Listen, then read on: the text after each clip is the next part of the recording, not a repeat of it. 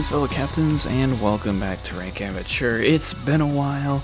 Um, notably, since March 20th was my last episode that I uploaded. Um, yeah, I know you guys are probably uh, have been waiting for a little while, uh, just a little bit. Um, but I am back now. AP testing being the uh, the or just the end of the school year being crazy, uh, being the main reason why I haven't uploaded in almost two months, so I apologize for that, but I am back today, so ready for another episode of Rank Amateur. And uh, before we get into anything else, I think we should get to the World of Warships news. And, um, well, a lot has happened. Um, it's kind of hard to, um, to, to try and uh, piece all the stuff that has happened together. Um, well, Italian destroyers are a thing now. Pan Asian cruisers are now in the uh, they are now in the tech tree. Um, I'm sure all of you have played in the past two months. So that's probably nothing new to you. Um, Hornets out. Uh, B-25 bombers are a thing now, so that's that's cool. Uh, they take a long time to charge and everything, or to uh, reactivate and uh, rearm, but uh, they're they were pretty powerful. Let's just say on a tier eight carrier. Um, you know, other than that, I just got a miscellaneous things, updates, visual improvements. Snow buildup is now a thing. Um, we're getting ready to have French new French cruisers into the uh, into the uh, tech tree. The basically just high tier Dunkirks. Um, uh, Cheshire's back. That's new. Um, yeah, I don't even know why they're selling it again. It's not a good ship. it is literally just a, gl- a, a Drake with less guns and an Albemarle hull. So why you'd ever want that, I don't know. I mean, it's got a really punchy main armament, but other than that, the ship sucks because it's an Albemarle. I I literally free XP'd that ship because it's so bad. I spent like half a million free XP getting past that thing and the Drake. I mean, the Drake's not bad, but like you know, I just wanted the Goliath. But um, yeah. So that is that is special. But you know, I suppose I should probably mention what ship we're actually doing today. That would uh that would speed things along. The ship we're doing today is the Tier 3 premium British battleship HMS Dreadnought. And not necessarily because it has a, a, a, commanding presence in game, but because it has a commanding presence in the development of one of the most significant types of warships in World of Warships, and that's the battleships. Uh, super ships are in random battles. Submarines are have made their comeback and are as annoying as ever. Uh, we've had the FR-25 uh, come into the game. Uh, the FR-25 is a Tier 7 Italian destroyer. It, or it's a Tier 7 premium Italian destroyer. It is um, the Guépard uh, there's a tier 6 French destroyer in Italian service, has some buffs. It kind of looks like it might be okay. I haven't really looked into it that much. I mean, it has it has sap, a really short firing range. It's kind of kind of typical of the Italian destroyer line. Extremely short firing range, uh, okay concealment, all right torpedoes, amazing smoke, amazing at close range guns that hit pretty hard. I mean, it is uh, they they are they're pretty potent, but they have their niche. They're really uh, like close brawlers. They're essentially just a branch Paolo Emilio, so it's kind of what we expected. Um, and as of April 5th, uh, 2022, uh, World of Warships suspends suspended its operations in Russia and Belarus. Uh, transferring those operations to Lesta Studio, which is the original publisher, of, or not publisher, of developer of World of Warships based out of Russia. Um, and since then, we've actually, I, I feel like we've seen some transparency come to the game a little bit more, uh, even more so than after the uh, community contributor walkout of August 2021. Um, I feel like this is going to be a good direction for the game to go, even though they're going to be taking significant losses. Um, overall, I've been happy with the developers so far, and some other people haven't, and that's just their opinions. Um, their April Fool's thing this year, however, I feel was kind of lame. Basically, they just kind of joked around how they're going to introdu- introduce a torpedo frenzy battle. Basically, just only torpedoes and the torpedoes reload every five seconds is what the battle format was going to be. It was kind of an obvious April Fool's joke in my in my mind, and I don't think it was super creative, but you know, it was there. Uh, wasn't as good as the Habakkuk project uh, April Fool's joke of uh, last year. The Habakkuk project being the uh, basically iceberg aircraft carrier that uh, the UK was developing on the first part of the Second World War until they were able to get escort carriers from the United States. Basically, they said this thing was going to move at like six knots in any direction, just be like a Lancaster, uh, like a sitting Lancaster base with like 600,000 hit points or something like that. It was, it was super ridiculous. Yet the problem was at that point in World of Warships' existence, it was, it was it was not super unbelievable for them to do something like that because we're um, having uh, Soviet aircraft carriers being toyed with at that point, uh, I believe, or was that might have come later, but yeah, it was not a good uh, time in World of Warships history.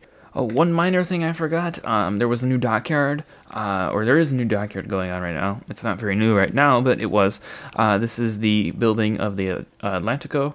Um, it's going to be that Brazilian Tier 8 battleship. It's got all sorts of. It, it's got pretty crazy armor. Um, it's pretty slow. It's your kind of typical dreadnoughts. It's it, a lot like the Kansas in a way, except the secondaries are absolutely insane because they're 234 millimeters in diameter. Yes, these are basically just Goliath guns that are have been placed on this uh, Pan American battleship. So it's got British main guns, uh, American AA guns, and it's being built in a British dockyard like the Brazilian ships were built. That is realistic. Uh, they were built in Britain uh, in the Clydebank dockyard, similar to the uh, to the Marlborough of uh, last year, or I should say late last year. So I mean, it's an interesting ship. I'm not going to be grinding up that because um, I mean, the dockyard that I did last year was a ton of work, and I do not wish to have a full time job on World of Warships. Something I do want to um, bring attention to is uh, a post I saw on Reddit, and many of you may have seen this post as well. Uh, this is r slash World of Warships. It was a person, uh, another one of these just we hate developers and everything that they do type of people, um, who uh, was banned for, or he was banned from for something he said in a private Discord, private Discord, not sanctioned by by Wargaming, but it did have Wargaming employees in it um, a private Discord, and he was sanctioned or yeah, essentially sanctioned by World of Warships. He was banned from from the game, account locked, everything like that. He had put money into the account, and they said he violated uh, their terms of service, and that his account was terminated um, for what he said. And initially, there was this huge, like, or maybe not huge, but there was a bit of outrage as to why World of Warships would do this. And then Wargaming responded. And Wargaming responded in a very tactful, very polite way, very, very professional. I forget um, uh, which community manager responded, but he said, hey, these, these are the screenshots that we have from this Discord. Yes, we know we don't sanction this, uh, or we don't uh, specifically own this Discord or sponsor it or anything like that.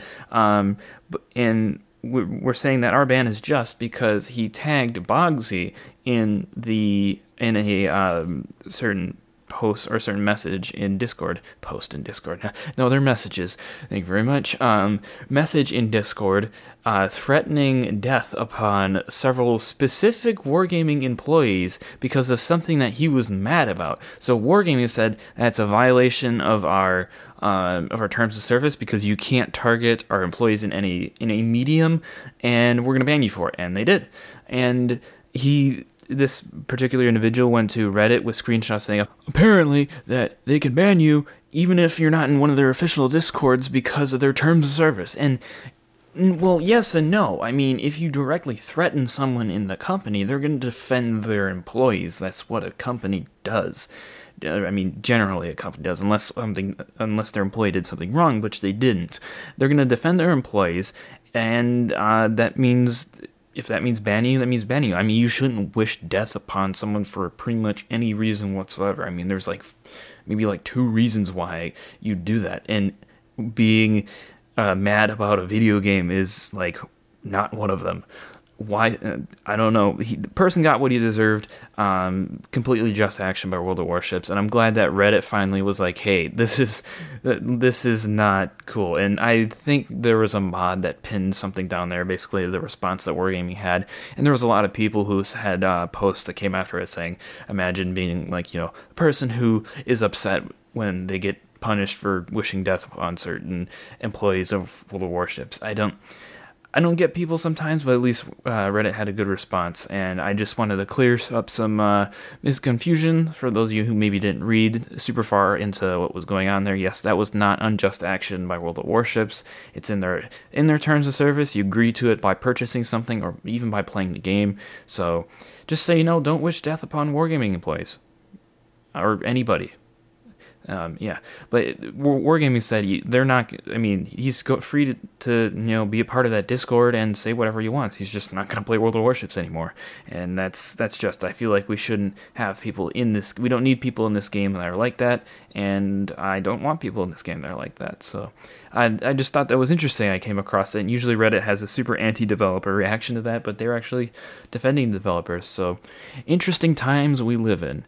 Um, but let's get into the history of HMS Dreadnought. And I think I'm going to spend more on the, the design aspect of HMS Dreadnought than the actual service of HMS uh, Dreadnought, just because the fact that, um, you know, her design is what inspired the modern battleship. I mean, I say modern battleship, but battleships haven't been built in 80 years but uh, yes what this what um, inspired the latest iteration of battleships. Uh, and HMS Dreadnought well she was ordered in 1905 she was built built at her her majesty would have been her majesty or his majesty? I think it's his majesty's dockyard uh, Portsmouth at the time. Um, uh, she was laid down on the 2nd of October 1905, launched on the 10th of February 1906, commissioned in, on December 2nd, 1906, uh, and she had a displacement of 18,120 long tons. Uh, this is normal load, uh, and 20,000 ton, or 20,730 tons um, deep load. And to put this into perspective, I believe this is uh, around the displacement of H or HMS USS Des Moines. And yes, I am correct. USS Des Moines, fully loaded, weighs in at 20,933 long tons versus the US or the HMS. Why am I getting these prefixes mixed up? Holy cow! Um, HMS Dreadnought weighed 20,730 long tons. So you got a few hundred tons short of USS Des Moines. Just shows you how how much uh, warship development and size progressed over just you know what was that 40 years. It's it's pretty insane how rapid the naval advancement was at the beginning of or the first half of the 20th century. Maybe because I don't know there was like two world wars in that half of the century, if I recall. Anyways, let's get back to the um, specifications of HMS Dreadnought because that was really a long winded way of saying this is a small battleship. She is only 527 feet long or 160.6 meters. She has a beam of 82 feet 1 inches, so she's pretty short but pretty wide. Um, 25 meters in beam for you metric system users. Uh, the draft was a 29 feet 7.5 inches or 9 meters. Uh, this was during deep load. She had installed power that consisted of 18 Babcock and Wilcox boilers for 23,000 1,000 shaft horsepower, which was unprecedented at the time. And she had a propulsion mechanism that was pretty unusual for the time. She had two steam turbine sets, uh, two t- steam turbines on either side, so you have four steam turbines and powering four shafts. She can make an unprecedented 21 knots. Now, in the game, we think of this as being a very pedestrian speed, but this was blazing fast for the day. This would outrun anything that she was faced. Uh, she had a range of 6,620 nautical miles at a speed of 10 knots, which was also pretty fast for the time. Uh, she had a complement of 700 in 1907, and this was upped in wartime to 810 by 1916.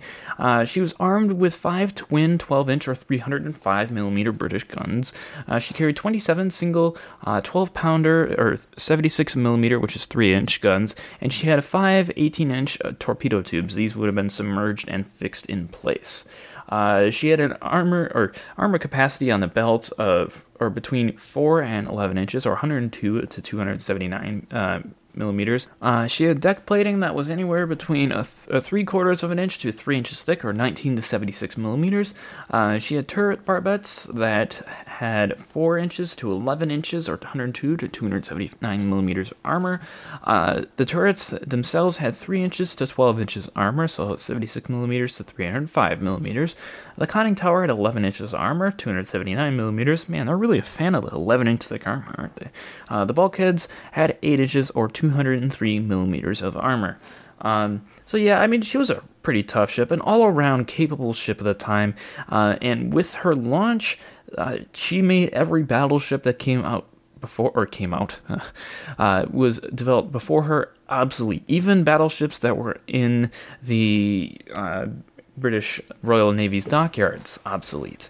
And there was actually good reason for this. So, uh, the premise behind this is that gunnery developments in the 1890s and 1900s had you know, led guns to have extended ranges, often in excess of 5.5 kilometers, which we think is such a short range in World of Warships, but this was incredibly long range because at the time, you basically kind of like guessed where your guns were going to go. You made some rough calculations, but you it was more a lot of the guns just had local fire control. They were just looking at where they're shooting, especially the smaller ones, and more or less just kind of shooting and then adjusting, shooting and adjusting. That's more or less what they were doing, and you couldn't do this anymore, which made it necessary to have centralized fire control, which was developed, but it was realized that the smaller caliber guns of pre-dreadnoughts, remember pre-dreadnoughts had guns of all sorts of calibers. You had like your your typical battleship would have about four 12-inch guns or 13-inch guns, and then you have a bunch of 203 millimeters. You'd have a bunch of 152s and maybe some smaller ones mixed in there.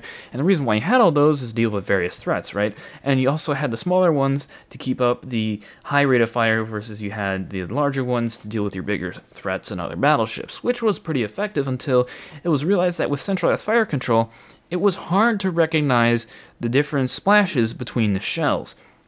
And this could be rectified later with, uh, you know, dyed shell explosions and things like that, but it hadn't been developed at the time. So the smaller caliber guns would have to hold their fire to wait for the slower firing uh, heavy shells to land, which kind of defeated the point of a rapid firing gun, or it would, you know, you'd have to try and guess which uh, shell splash is which because at range it's hard to tell. So it made gunfire control really unreliable, and pre dreadnoughts at long ranges were really inaccurate. Uh, the, another problem that was arising was the fact that the torpedo had been developed by this time, and longer range torpedoes were starting to become a serious threat to battleships. So it meant that engagement ranges would have to be pushed further back out of the range of torpedoes, and it meant that smaller caliber guns were going to be less effective because uh, they couldn't be ranged in properly.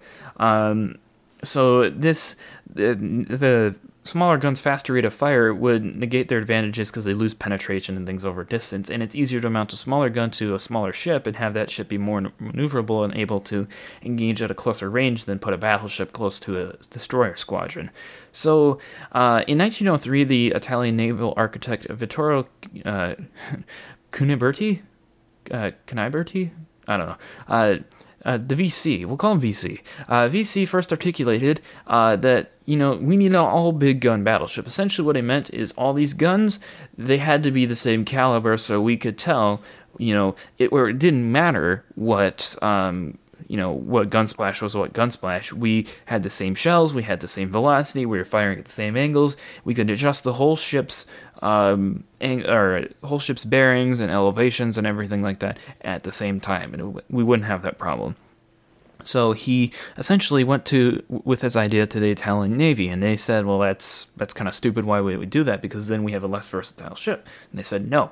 So then he articulated this idea in Jane, an article in Jane's Fighting Ships, which is kind of like a sort of magazine, more of a publication, kind of like a, a, a reference book uh, for uh, naval engineers and uh, enthusiasts, and it's still around today, actually.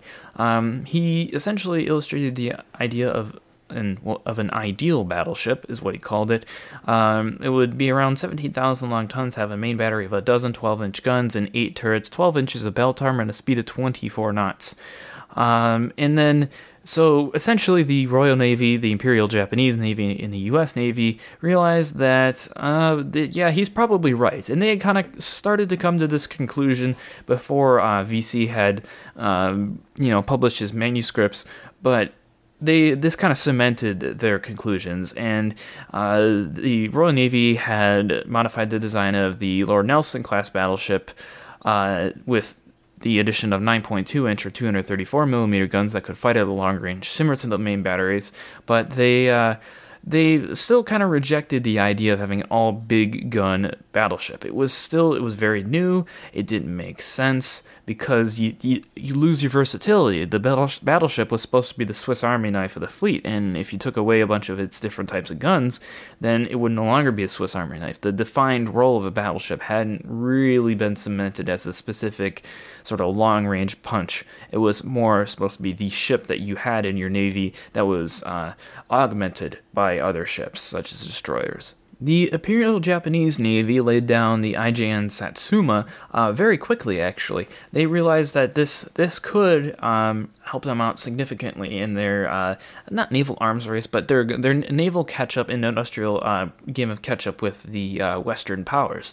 So they laid it down. Except gun shortages in Japan meant that it was basically a pre-dreadnought because they had to replace um, all but four of the 12-inch guns that were originally designed on the uh, Satsuma with smaller guns. So it was meant to be a dreadnought type battleship, but it was really a pre dreadnought. And the Americans had actually begun design on the South Carolina class battleship in 1904, but the the uh, the progress on the development proceeded so slowly because of, uh, I guess, misallocated resources in the U.S. Navy that it was not ordered until March 1906, and that was five months after the dreadnought had been laid down and it was nearly a month after she had been launched. So the Dreadnought was still the first Dreadnought that was actually uh, put on the slipway. It wasn't um, the first one that was ever thought of or ever began construction, but it was the first true Dreadnought. So it still does deserve its role in on on a technicality though. So it's it's a little unclear as to who truly had the dreadnought idea first. I mean, one could say it was the Japanese because they, you know, came up with it first. One could say it was the Italians because one of their designers came up with it first. Or one could say it was the Americans because they also began designing a true, like, dreadnought types, all centerline mounted gun battleship or one could go with the traditional view, it is the Dreadnought because it was the first one launched and entered service. Okay, so we got the gun arrangement uh, figured out. We're going to have all these, an all big gun arrangement because that would be more effective in the battleship kind of hard smacking punch role. So what about the propulsion? What was going to make this ship faster than its counterparts? What was going to make it comprehensively, uh, so comprehensively superior to its counterparts that would make them all obsolete? Well, here's where the steam turbine enters. Um, so, uh, Charles Parsons uh, was a Anglo-Irish engineer, essentially, who came up with this novel idea of the steam turbine in 1884, and it led essentially it made it so that you could run your engines faster without them ripping themselves to shreds because it's not a reciprocating steam turbine. Remember at this time, the first, or reciprocating steam turbine, reciprocating steam engine. Remember at this time, steam engines looked like really big versions of internal combustion engines today. And that meant at a high speed, they would rattle and shake and things because you have this huge part that's moving back and forth and back and forth versus a steam turbine, it's just a rotation. So you can run it at very high speeds with pretty high reliability, unless you're American and you don't know how to build steam turbines. Um, they they would take until the mid 1920s to figure out how to do that. Um, so essentially, no one believed him when he when Parsons said, "Hey, this is like an invention that can revolutionize naval technology." No one believed him, so he took this unauthorized, uh, at the time I believe classified technology of the Royal Navy slammed it into his uh, Turbinia and was like, you know, hey, it's cool because it goes 34 knots. And he was essentially just cruising around at Queen Victoria's Diamond Jubilee and Spithead in the Spithead Naval Review, just cruising around at 34 knots, which was like the fastest uh, a watercraft had ever gone at that time. And, and everyone's like, hey, it works. So the Royal Navy authorized um, the trials of two turbine powered destroyers, the Viper and the Cobra. Um, and they you know had lots of different successes with these uh, two destroyers and some small passenger ships that had uh, turbines. So they said, gave it the go ahead basically hit the scale up button on the turbines a few times and decided to bolt them into the uh, dreadnought. And see what happens. And turns out that it was uh, was pretty successful. But even still, with these two inventions that we've already gone over in development and possibly being put into the newest British warship, um, the yet to be named HMS Dreadnought, they were the Royal Navy Admiralty was still not super confident about these radical new technologies. I mean, typically people like to slowly implement technologies, and Admiral Fisher was he was essentially advocating radical change. So they needed more proof to really cement their ideas about the dreadnought. So this came in the form of the Battle of the Yellow Sea and the Battle of Tsushima, uh, as they were analyzed by Fisher's committee on basically whether or not to build the dreadnought the way it was. Uh, Captain William Park. Uh, uh, Pakenham's statement uh, that 12 inch gunfire by both sides comprehensively outclassed um, the uh, 10 inch gunfire in both of terms of hitting power and accuracy, uh, it was decided that 12 inch gunfire would probably be, or 12 inch guns would probably be the ideal guns to fit onto their new battleship. So, with that confirmed, they realized that Admiral Togo had uh, been able to cross the Russians' T due to speed, and essentially crossing the T was. Um, uh, basically your enemy's uh, line of ships would be facing your like at perpendicular to your line. Your line curves around the uh, the lead ship of the enemy's line and is able to pour gunfire on the enemy ships because you're broadside, they're not. And even though that seems counterintuitive in World of Warships, way back when everyone had the same amount of armor and none nobody's shells had any penetrating power at all, that is how it worked. Um, so it seemed like it, you were going to need something to be fast, you were going to need something to be powerful. And this is sort of the train of thought that led to the development of the battle cruiser later on, but for now it was just going to develop a battleship. And this, in combination with long range uh, engagements, 13,000 or 13,000, 13,000 meters, 13 kilometers was unprecedented. It had not been seen by any navy beforehand. And it was realized that we were going to need, or they were going to need, a battleship that was like what we got in the dreadnoughts.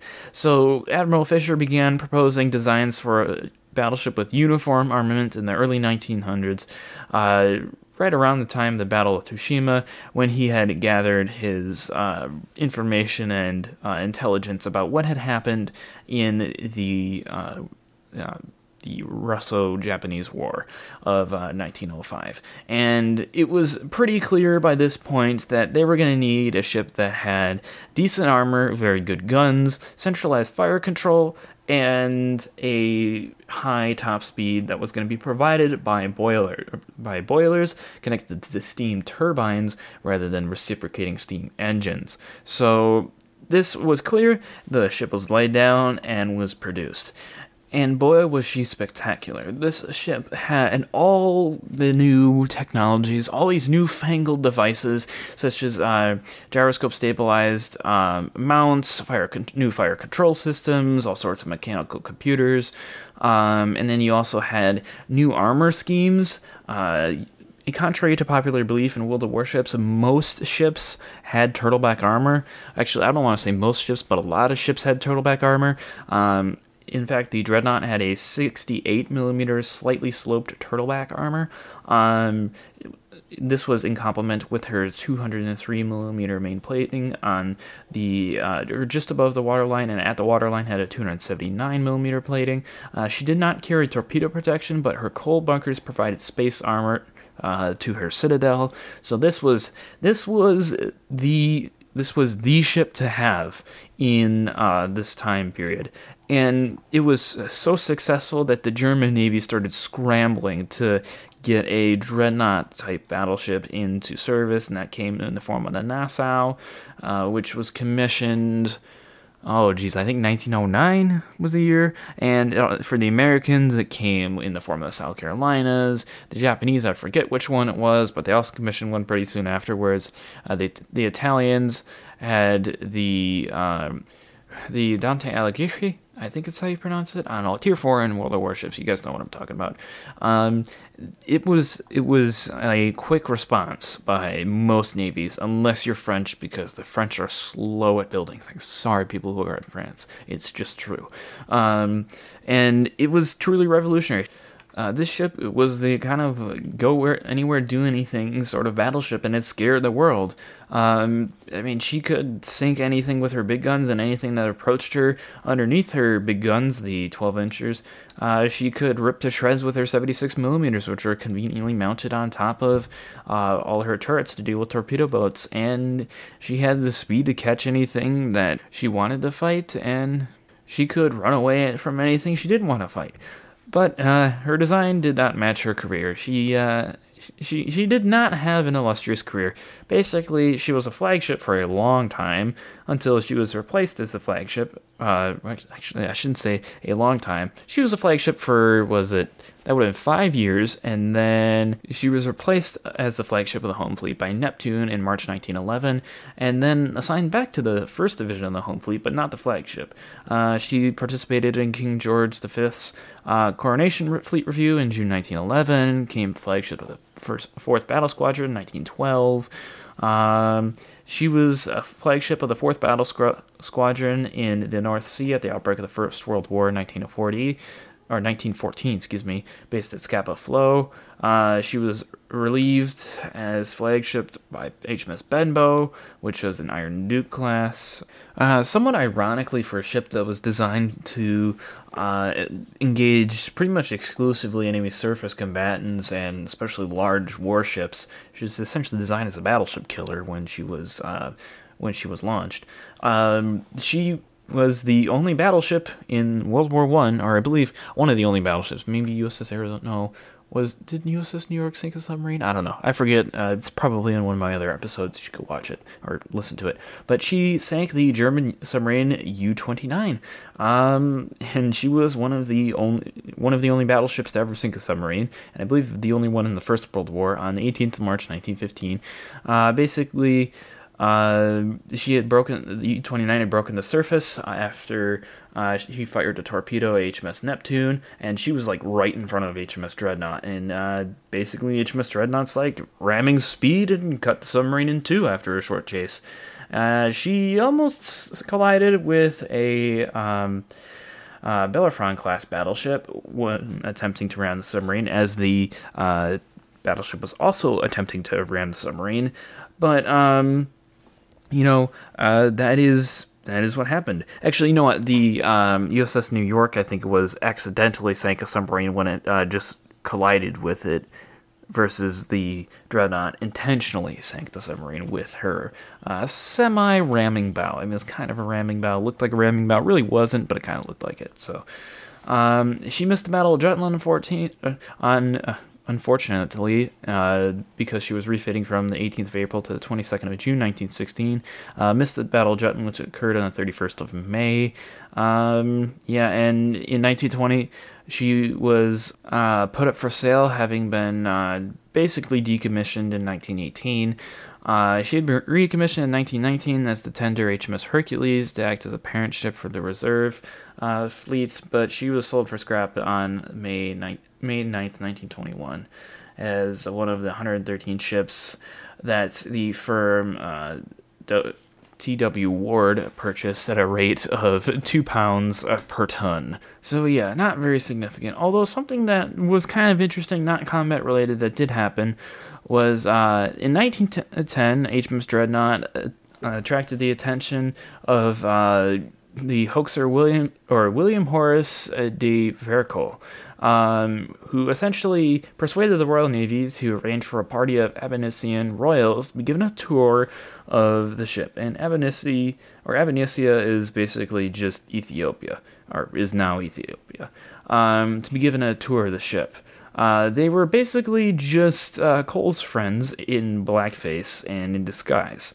Um, so yeah, really racist at the time, but or really racist at any time. But um, yeah, so they were given a tour of the ship, and it was known as the Dreadnought hoax, which is um, kind of interesting. Uh, yeah, uh, how times have changed with race, changed for the better. That is.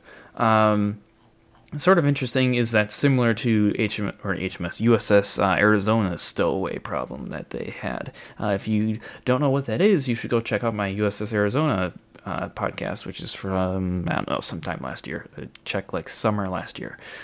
Anyways, let's get into the World of Warships section of this episode on HMS Dreadnought. This part of the episode is going to be pretty quick. I will have to admit, it's a tier 3 battleship. I don't know what you guys expect. I mean, all tier 3 battleships play pretty much the same. I mean, Dreadnought's got better high explosive than most of them, and a sick camouflage, especially if you got it in the winter event like I did, so you have a Christmas camouflage. Um, but, I mean, she's she's pretty good, I would say. I mean, I'm satisfied with her. The turret rotation's atrocious, but she performs pretty well. Um, she's got a her for her main battery, she has a 10 305 millimeter, uh, 45 caliber Mark 10 guns on a B8 mount. They have a range of 13.68 kilometers, a reload time of your standard 30 seconds, 180 degree turn time of a pretty pretty slow 60 seconds. Uh, they have an accuracy not great, sigma of 1.8 maximum dispersion of 197 meters at 13.68 kilometers. Yes, it's a tier 3 battleship. It's more accurate, I believe, than Kawachi, but not by much. Maximum dispersion vertical is 119 meters. Shell fire 305 millimeter HE Mark 2A shells. They have a raw DPM of uh, oh, this is the HE shell, by the way. They have raw DPM 104,000, maximum damage of 5,200. Yes, we're talking about cruiser levels of damage, or just above cruiser levels of damage. I mean, not even Goliath levels of damage, I believe. Um, uh, initial shell velocity of 831 meters a second, so a little on the slow side. Not not as slow as some American shells, but still pretty slow. 386 kilogram shells, really light shells. Uh, depth explosion standard 3 meters, HE penetration of just 76 millimeters, uh, burn probability of 32%. The AP shells 305 millimeter Mark uh, 6A shells. Uh, they have 162,000 DPM, 8,100 maximum damage, 831 mil- meters second velocity, 390 kilogram weight, a little heavier than HE shells. Depth explosion standard 1 millimeter, overmatch of 21 millimeters, threshold arming uh, arming threshold of uh, 51 millimeters, uh, and a shortened fuse timer of just 0.015 seconds. Uh, the gun firing angles pretty atrocious. Uh, I'm not gonna lie, it's British gun firing angles. I mean, some of these guns have good firing angles, uh, a lot of them don't. Secondary armament's kind of a joke, so we're not even gonna go over that. Survivability, uh, I believe it has better survivability than the Viribus Unitis, which is a tier 5 battleship with 37,400 hit points on the Dreadnought. Fires burn for 60 seconds. They're your standard battleship fire burn times. Uh, you're going to have 4 fires maximum, probability reduction of just 3.3%. Yes, you get set on fire a lot in this battleship. Uh, damage per second is 112, so 6,000 damage per fire. Flooding, 40 second duration, 2 maximum. Probability reduction is, or, uh, yeah, probably probability reduction is 29%. Damage reduction, uh, on the torpedoes is going to be 13%, so still really not good. Remember, I said it doesn't have torpedo bulges. Uh, damage per second per flood is going to be 180, uh, 187. Total damage per flood is 7,480. Yes, uh, floods hurt in this ship pretty bad, so does uh, fires. Concealment 11.89 kilometers. Uh, smoke firing penalty is 9.37 fire, uh, 9.37 kilometers. Jeez, and when on fire is 13.89 kilometers, which is longer than your maximum main battery gun range. Interestingly enough, uh, detectability by air is 6.96 kilometers. Your maximum speed is 21 knots. Standard acceleration here Uh, horsepower ratio is 1.05 horsepower per ton, so yeah, not a whole lot of torque on there. Uh, turning circular radius is 520 meters, which is excellent for a battleship. This thing turns on a dime, and the rudder shift time is also pretty swift, 11.6 seconds. Uh, you're going to have standard damage control party, which is going to be unlimited charges, 80 second cooldowns, 50 second action time. Repair party is also standard. Consumables is going to be 4. HP per second is 0. Point, or is not 0.5. Uh, reload time is 80 seconds. Consumable action time is 28 seconds. It's like a high tier cruiser heal essentially. Uh, for upgrades, you're going to go main armaments mod 1. Then you're going to go either, yeah, you'll go damage control system modification 1 in the second slot. Uh, captain skills, um, you could I would go with gun feeder in that first slot. You could go with preventative maintenance or emergency repair specialist. Um, I just do that because sometimes you use high explosive in this uh, ship, or actually a lot of times you do it because the armor piercing, especially when dealing with other battleships, is kind of lackluster because of that shortened fuse timer.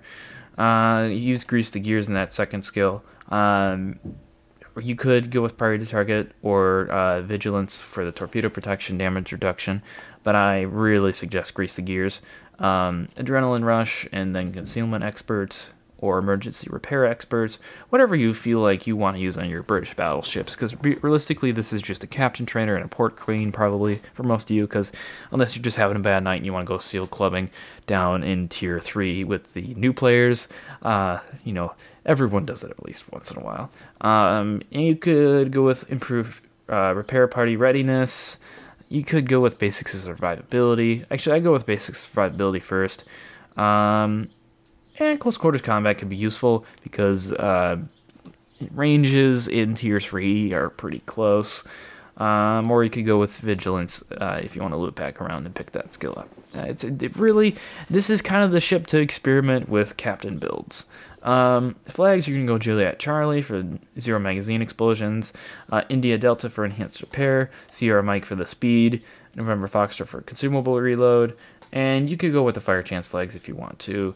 Um, but that's pretty much it. Oh, and the you could also go with fire and flood uh, flags, but I mean it's tier three. I don't know if I really like waste your flags on tier three unless you just have a ton of them.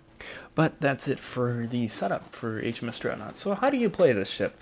I mean, it's the most basic playstyle I think you can have in a World of Warships. I mean, you go to a flank, and if it's bad, you turn around and kite. If it's good, you push. And you absorb damage because you're a battleship, and you support your team. I mean, it's tier 3. How complicated does it really get? Not really, because most people playing co op at tier 3, especially the new players, and uh, tier 3 random battles take like 20 minutes to fill up. So, I mean, I have this ship, I've played it a few times. It's cool, it's nice, you know, if you get it for an event, that's awesome. Wouldn't really recommend buying buying it unless you're just really into naval history and that's just what you want. Um, other than that, I mean, yes, cool ship works well. I mean, works as advertised. No gimmicks. It's solid, but it's tier three, so you know, there's that. But that pretty much concludes my episode on HMS Dreadnought. You know, really simple play style. If you're outnumbered, you turn around. If you aren't, you push. That's that's the playstyle with this ship. Um, I mean, hope you liked the uh, the history of this ship, as it is the most interesting part, or well, the design history of the ship is the most interesting part of its service and in World of Warships. Um, and I will be more than happy to take suggestions, comments, concerns, questions um, in my email, rankamateurpodcast at gmail.com. Uh, and I hope to be back in uh, the next fortnight. Um, other than that, I mean fortnight as in a period of two weeks, not Fortnite the game. Yes, uh, you know, I, I knew I was going to get emails about that if I didn't specify. Anyways, I hope you liked this episode after a long hiatus from my production, and until next time, Captains.